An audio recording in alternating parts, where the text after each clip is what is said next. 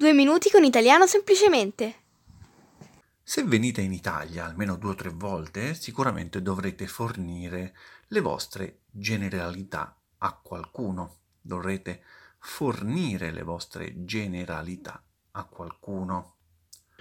Non è che ti stai sbagliando, Gianni? Certo che no, all'aeroporto, ad esempio, sia all'andata che al ritorno e anche, un, anche in albergo, anche in albergo possono, anzi sicuramente vi chiederanno di fornire le vostre generalità, fornire le proprie generalità oppure dire, indicare o dichiarare le proprie generalità significa comunicare le generalità, cioè comunicare eh, i dati anagrafici, il complesso dei dati anagrafici relativi a un individuo, una persona, voi stessi. Allora, quando partirò alla volta dell'Italia, cercherò di ricordarmelo, ma cosa si fa in questi casi? Bisogna generalmente dare un documento, fornire un documento e se non basta bisogna riempire un modulo eh, indicando il vostro nome, cognome, data di nascita, luogo di nascita e indirizzo di residenza. Queste sono le generalità. Le generalità vengono chieste per sapere chi sei, quindi servono per, per identificarsi, da non confondere con la generalità al singolare, che indica la maggior parte, la maggioranza. La differenza tra singolare e plurale non è proprio una sfumatura allora. Puoi farci un esempio al singolare? Subito, nella generalità dei casi, questi episodi durano 4 o 5 minuti. Questa è la generalità, possiamo anche dire in generale oppure generalmente questi episodi durano 4 o 5 minuti, anche in genere va bene. Le generalità al plurale di una persona spesso vengono chiamate anche in un altro modo gli estremi. Questo è un termine che ha diversi significati, ma si chiamano così anche i dati essenziali di una persona, quelli necessari per l'identificazione. Si usano normalmente questi due termini?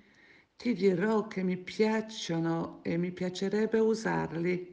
È un linguaggio burocratico, in realtà li usano negli uffici pubblici soprattutto, ma anche in autobus potrebbero chiedervi le generalità, le vostre generalità, se controllano l'abbonamento, ad esempio. In un ufficio pubblico dovete necessariamente fornire i vostri estremi o se preferite le vostre generalità, se volete ottenere un documento o consegnare un documento, qualcuno ve li chiederà, eh, mi fornisca i suoi estremi mi fornisca le sue generalità. C'è da dire che esistono anche gli estremi di un documento, non solo di una persona. L'importante è che identifichino questo documento, quindi ad esempio la data di rilascio del documento, il numero del documento. Eh. In varie occasioni potrebbero chiedervi gli estremi della carta d'identità, gli estremi di un bonifico bancario, di un pagamento qualsiasi, gli estremi di una fattura di una spedizione, di una polizza assicurativa, invece le generalità si usano solo con le persone. Ma c'è anche Lia dal Brasile che ci teneva molto alla sua frase di ripasso. Sarebbe fuori luogo finire adesso l'episodio con un'altra frase di ripasso? Come la vedi se ci penso io a registrarla? Nulla question. Ma c'è anche Lia dal Brasile che ci teneva molto alla sua frase di ripasso. Beh, torniamo a bomba. Spesso mi stupisco quando vedo persone che se ne fregano del coronavirus. Quello che esce senza la mascherina, quell'altro che fa assembramenti, quell'altro ancora che dice: Dai, prima o poi tutti lo prenderemo.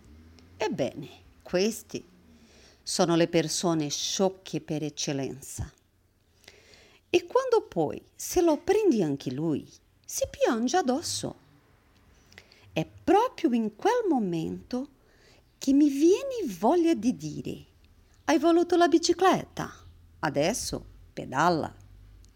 Ma te lo giuro, io non ho guffato contro nessuno.